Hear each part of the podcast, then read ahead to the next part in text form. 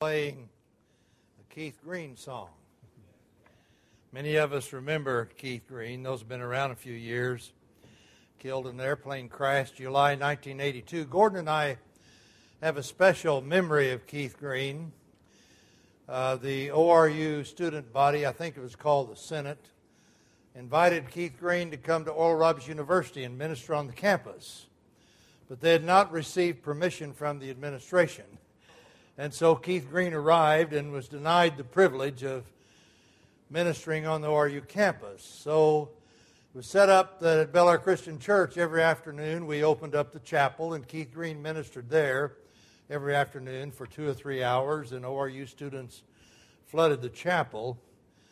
But uh, before those meetings, you'd always have a time of prayer and discussion and in our fellowship hall. We were sitting in the fellowship hall one day, and Gordon Jonathan Gainsborough came in. And Keith, uh, if you were around him at all, he's one of the most abrasive individuals you ever met. Uh, he was very tactless, uh, if you understand what that term means. Lack tact. I think I just coined a word. But um, anyway, he was just so abrasive. And after the thing was over, he said, Well, it's over. And Jonathan Gainsborough started to say something, and Keith immediately said, Get out. And he threw him out of the meeting. Then he threw Gordon out of the meeting because Gordon had come in with Jonathan. uh, but you know, in the final two years of his life, the ultimate thrust of his ministry was to encourage young people to spread the gospel to unreached peoples who had never heard the word of Jesus Christ. Uh, just before his death in July 1982, he issued uh, a pamphlet, Why You Should Go to the Mission Field. His very last song was Jesus Commands Us to Go. And in that pamphlet, he wrote this There's a little command in the Bible, and that little command says, Go ye into all the nations and preach the gospel unto every creature and make disciples of men. The world isn't being won today because we're not doing it. It's our fault because this generation of believers is responsible for the generation of souls on the earth. Nowhere in the world is the gospel so plentiful as it is in the United States. I don't want to see us stand before God on that judgment day and say, But God, I didn't hear you call me. You don't need to hear a call. You are already called. In fact, if you stay home and don't go into all the nations, you better be able to say to God, You call me to stay home, God. I know that is a fact. Well, those are stirring words, aren't they? uh, they're words that might stir the juices of Tulsa Christian Fellowship because we as a church are called to the distant fields of harvest. I'm sure all of you know that Tulsa Christian Fellowship was born as a result of the ministry among the hippies and the restless ribbon. And when the restless ribbon dried up, for a while it seemed TCF was sort of floundering with purpose for existence. For a while it became kind of an event center. Anyone who was a speaker of any note always spoke at TCF. And in the 1980s, I remember we were sitting talking about what are we supposed to be and do as a church. Uh, we took a count. As I recall, there were 986 churches in Tulsa at that time.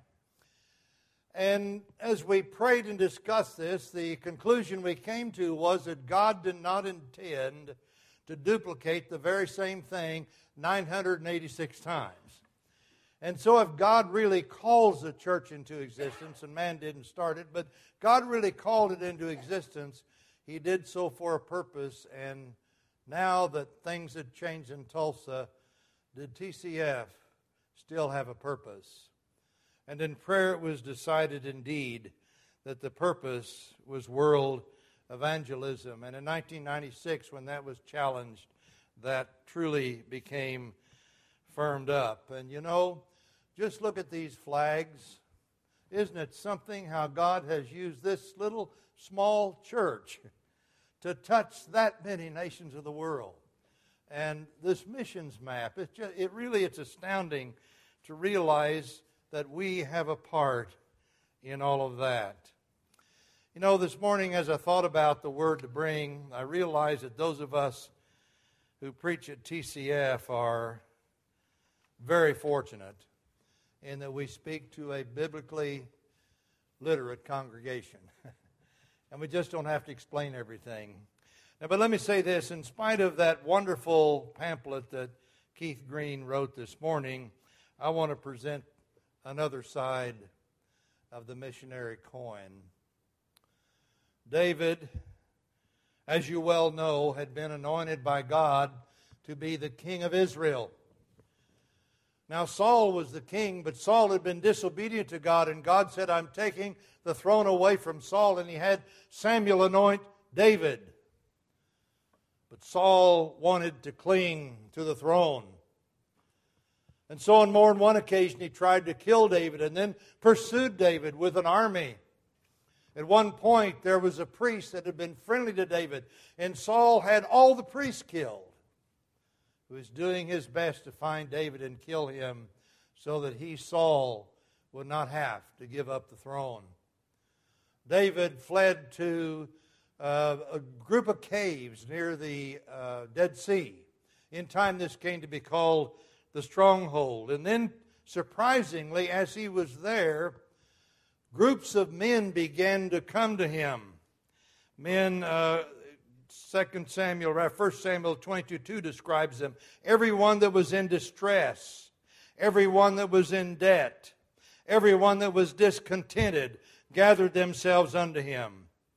And he became a captain over them, and there were with him about 400 men and in time, that number grew to 600 men and their families.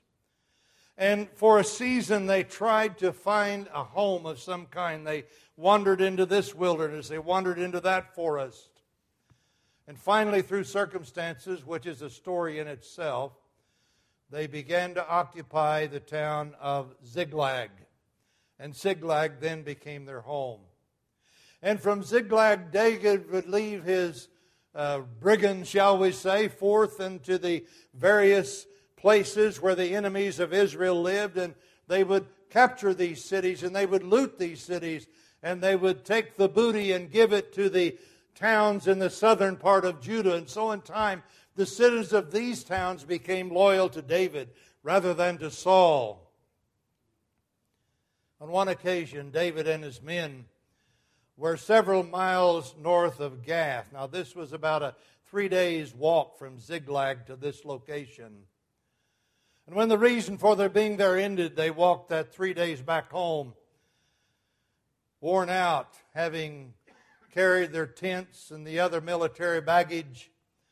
They arrived weary and were stricken with what they saw.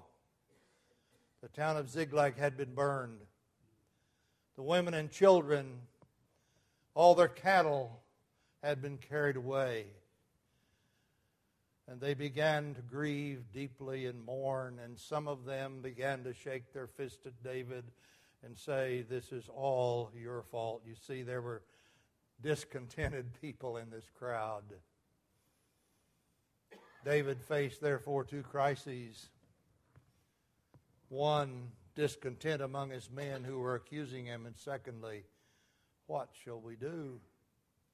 He sought God, and God said, Pursue the Amalekites who have looted your city and burned it and taken your families.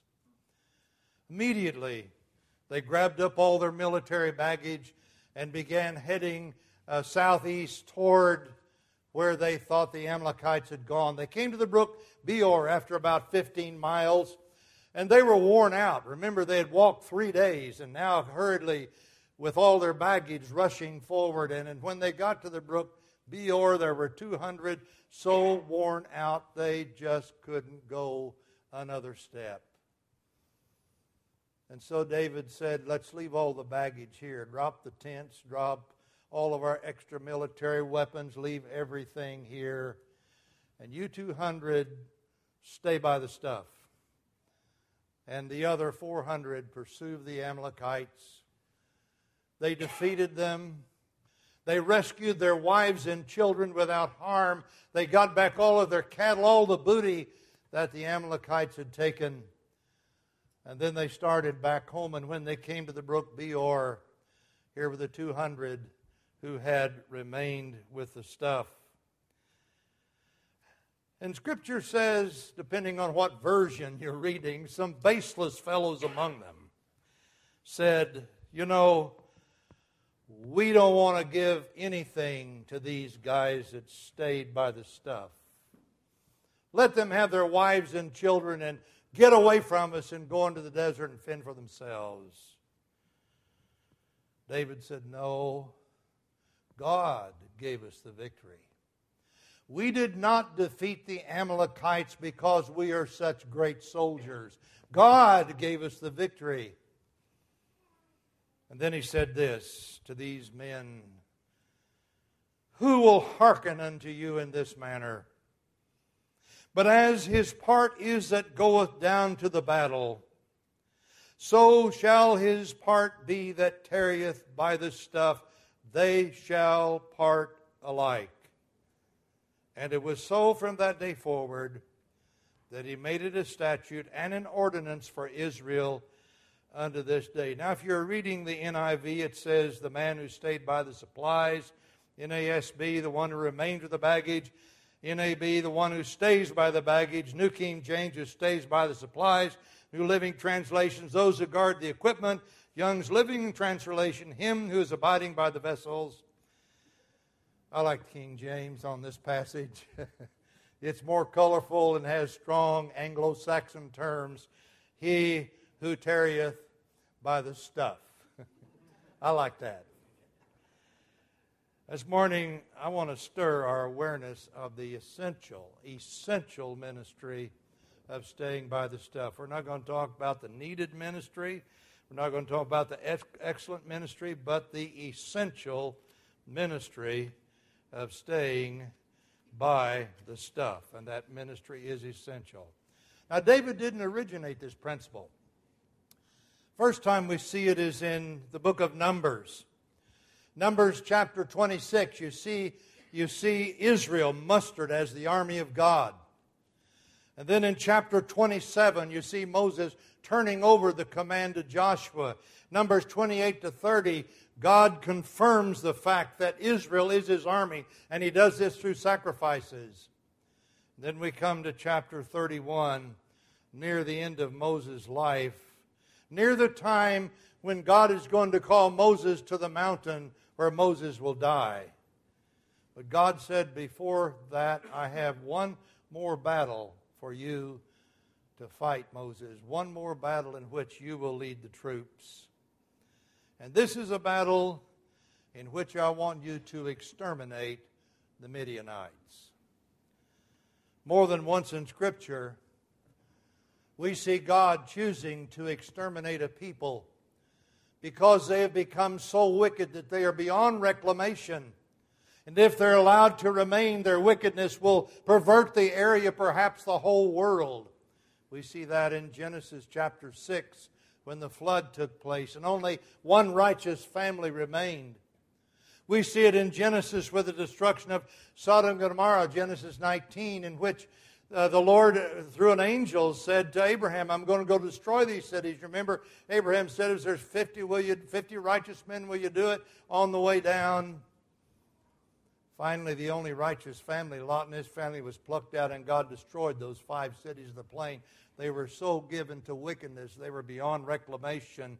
Genesis 13:3 says, The men of Sodom were wicked and sinners before the Lord exceedingly. God says, I'm exterminating them. And that was also true of the Midianites. And so God said, Moses, exterminate the Midianites, man, woman, child, leave nothing alive. Very successful battle they fought against the Midianites. They returned victorious and listen to the spoils 675,000 sheep, 72,000 cattle, 61,000 donkeys, uncounted stores of gold. There we mentioned 32,000 virgins, but anyway, that was what they brought back from fighting the Midianites. And at this time, the first time we see God establishing this principle, Numbers 11, or rather 31, 26 and following, he said, Those who go to battle, those who stay by the stuff, will share equally in the victory. It must be divided among them. Another example would be Joshua 22 8. We'll not bother to refer to that one, but the same thing happened. But what these episodes show us is that there is an essential ministry of tearing by the stuff. And that's what we want to ponder this morning the essential ministry of tearing. Now, I know I'm preaching to the choir today because that's who's here. If you think about this, now, from my perspective in this church, we have left wingers, we have right wingers, and middle of the roaders. From your perspective, it's the other way around, isn't it? so who's right?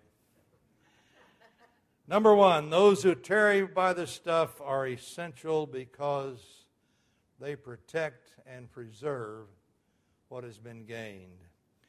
Revelation 3 2, the church at Sardis is exhorted to strengthen that which remains. Think about this. Hostile tribes roam the Negev.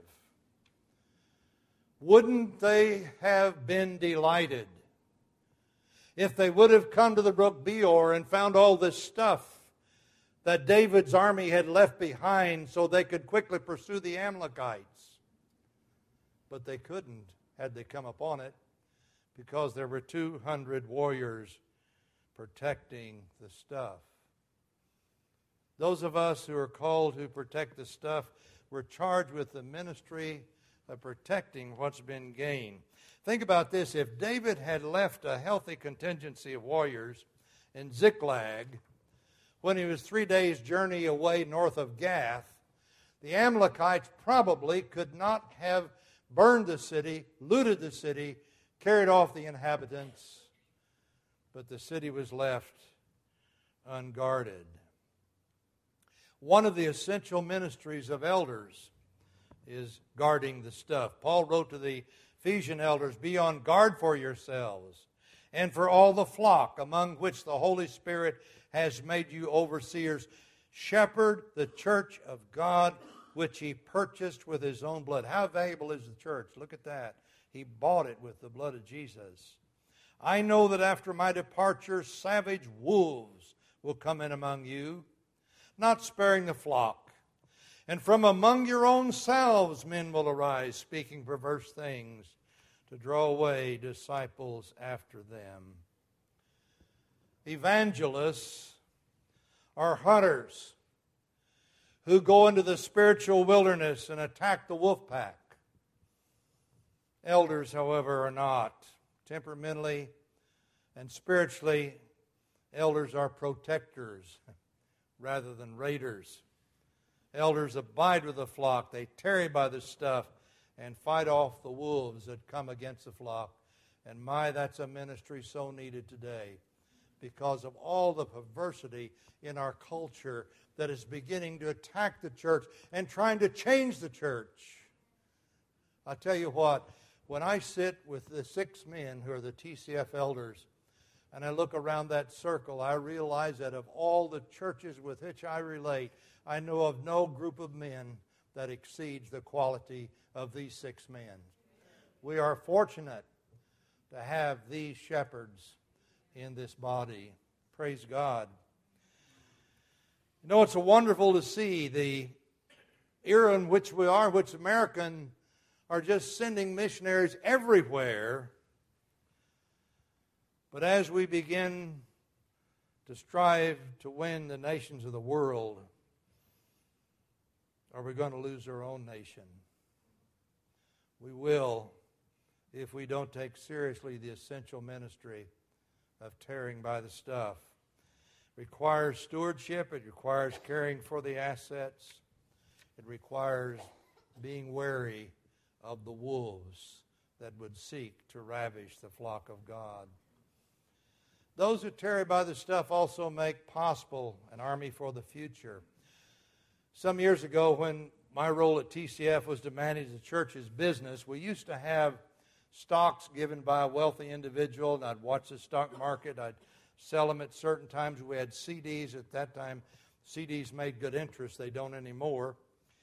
But one time a banker came by, said, You know, I'd really like to know about your church. Who are you? And I said, You know, a good way for you to understand it is this we are not a savings account in which we try to hoard assets, we are a checking account. And our prayer is that every year God will take out as many as come in. And at that time, that really was my prayer, at least. And I think, in a way, maybe He's taken out more to come in. But uh, what a blessing to be a part of a body that isn't a hoarder, but rather a channel through which God can accomplish His ends. Paul left Timothy in Ephesus to by the stuff. This is a passage that was very important when TCF was busy in discipleship captivity. 2 Timothy, 2 Timothy 2. You therefore, my son, be strong in the grace that is in Christ Jesus. The things which you have heard from me in the presence of many witnesses, entrust these to faithful men who will be able to teach others also the coming generation. We must be very faithful, brothers and sisters, in imparting this mission vision to each generation. Think about this. You know, the stewardship of children is a very serious responsibility. Where are the next elders? Where are the next evangelists? Where are the next Christian citizens? Where are the godly businessmen? Where are going to be Christian carpenters and so on? You know, a bunch of them, I hope, are above our head. Those people who make noise every Sunday when we're trying to preach. But you know, if we do our job well as parents and our job well as a church, just think about releasing that mob, spirit filled, upon the world. And we're already seeing it, aren't we? We've had people going to the mission field that years ago were in the cradle roll. Praise the Lord, that's true. Think of Andrew, who we had this morning. That's an example, isn't it? What a blessing. So we must remember that really the most important thing that we're working with is not buildings, but souls. We also, those of us who tarry by the stuff, are God's source of supply for the warriors. Now, the last time I spoke, I talked about World War II, but I've tried to think of an analogy that really fits who we are as a church, and I can only go back there once again. As a boy, in my teen years, during World War II, you could walk up and down the streets of Muskogee, Oklahoma, in any neighborhood. And house after house after house, in the window, there hung a small banner. The banner was about a foot high, maybe 10 inches wide, blue border down each side, and in the middle, a big blue star. Every blue star banner represented a member of that household that was in uniform and usually fighting on the front lines for our nation. After a while, as you walked up and down the streets, you noticed those blue stars vanishing, and in their place, gold stars. Every gold star represented someone who had died in the service of our country. The last thing any of us wanted was that our troops would be killed or failed to win a battle because we had not supplied what they need to fight. So we had paper drives. I can remember in the hot summer Oklahoma heat, in a military truck that was brought over from Camp Gruber, going up and down the streets, people would pile newspapers on the curb. You'd get filthy as a hog, grabbing them and piling in the truck, some in the truck stacking. Did that continually, continually, really summer and winter. Anytime you opened a can of food, you didn't show throw the can away. You took it to at Alice Robertson Junior High and threw it on the scrap pile. Valuable things we had that were made of metal, we threw on that scrap pile. I can remember my uncle had a brass uh, missile from a bullet, really, well, whatever, horror, horror, howitzers fire from World War One. It had a timer on it, so it was supposed to explode at a certain time it failed. He had it from World War One. It was a, a treasure, solid brass. I can remember picking that up and throwing it on the scrap pile because we were supplying what our men in the field needed so they would not fail. If you had more than five tires, four on the wheels and one in the trunk, the rest were confiscated because rubber was hard to come by. 34 miles an hour was the speed limit all over the nation. If you, you had to get a ration stamp to get gasoline, if you got an A stamp, which is what most people had, that meant three to four gallons a week for gasoline. And those were the days when a car that had 20 miles to the gallon was unheard of. It was much less. Shoes, sugar, bicycles, typewriters, everything was rationed, but we did not complain because we were supplying the troops on the front, and they could not fight if we did not supply them what they needed. I remember one time down Gibson Street, I saw a car without any tires driving along on the metal rims. It was noisy as it crossed the railroad track near Summit Street and Gibson Street. Paul was overwhelmed when the Philippian church sent him an offering by Epaphroditus, Philippians 4 10 to 14. You know, we're in a day in which we, there's a lot of uh, to do made about tent making missionaries. But the reality is that most missionaries, even tent making missionaries, cannot fully support themselves. And that's why in our elders' meeting, and sometimes here on Sunday morning, we pray for people to have jobs. That's not the only reason. We also pray for people to get promotions. We pray for people to prosper so that in this small body, we will have the assets that we can send to our warriors who are on the front lines piercing the darkness. And you know, the darkness isn't just where there are minarets, the darkness is everywhere. Thank God we have these nations where there is darkness that are being touched by those whom God has drawn out from this body. There's a man in the church, I'll not mention his name, that was some years ago, not long before he died. Man who was very generous in his support of missions. He said, You know, my wife has done without many of the fineries of life because we wanted to support missionaries. He said, We could have afforded steak, but we ate ground beef so we could support missionaries.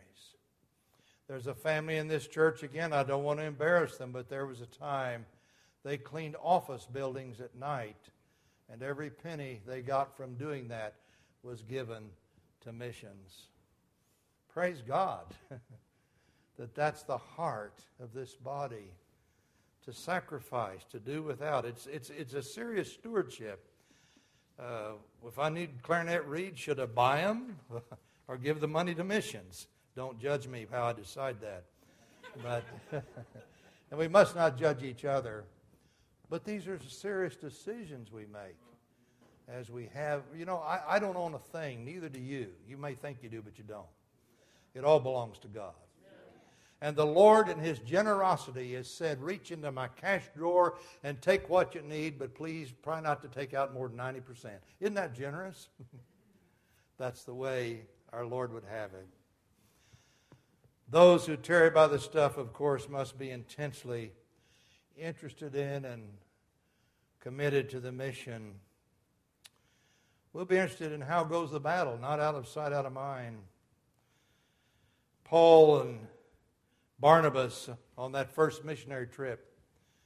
When they got back, they gathered the church together, according to Acts 14 26, 27. They gathered the church together and gave them a report of everything that happened along the way. Don't you know that church wanted to hear and rejoiced to the Lord for all that had been accomplished on that trip? Again, in World War II, everybody read the newspaper because the newspaper had daily reports how goes the battle. There would be maps showing battles. There would be telephotos in which sometimes you'd get a picture, radio broadcasts from the battle zone. Life magazine, you, you can't imagine what Life magazine was like. Life magazine was the equivalent of today's television. We, we would get Life magazine, there were all these photographs of what was going on, wonderful. And then some folks who could afford it went to the picture show once a week, and there was always RKO News. And RKO News was, was movie uh, pictures of what was going on. Nettie Hudson one day was in a movie, and there's RKO News, and she saw some military men, Marines, boarding a ship, and she spotted Willard. And so on one occasion, I, if I understand correctly, they emptied the theater so she could watch it again all by herself. Intensely interested in how the battle is going. Listen, when we get an email from a missionary, we're not just getting a chatty letter. We're getting a communique from the front lines.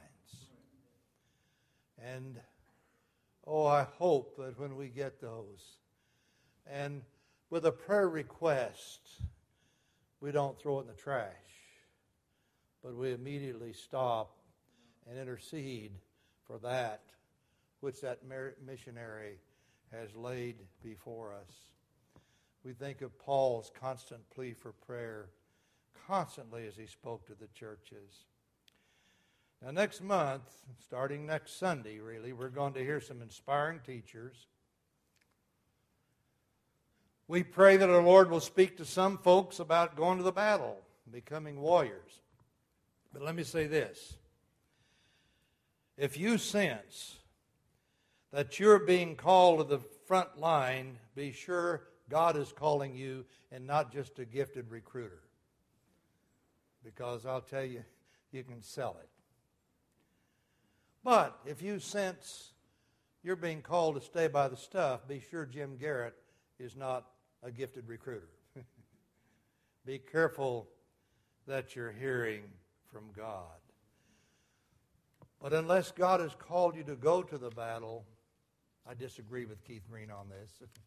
unless God has called you to go to the battle, you're called to tarry by the, by the stuff and to be that logistics that supply, that prayer warrior, that raising up of future warriors, which is a marvelous ministry. But then, you know, those verses we noted earlier are so beautiful because they tell us that those who in obedience tarry by the stuff, and those who in obedience go to the front lines share equally in the reward for faithfulness. Isn't that beautiful to think about? But as his part that goeth down to the battle, so shall his heart be that tarrieth by the stuff. They shall have part alike. Someday, we stand before God. And those of us who tarry by the stuff, if we have been faithful in preserving the ground that's gained, if we have ensured that there will be an army for the future, if we've been the source of supply for those on the front lines, if we have remained intensely interested in the battle and poured out prayers to God for those who are piercing the darkness, we shall share equally with those who are on the front lines. Well done, good and faithful servant.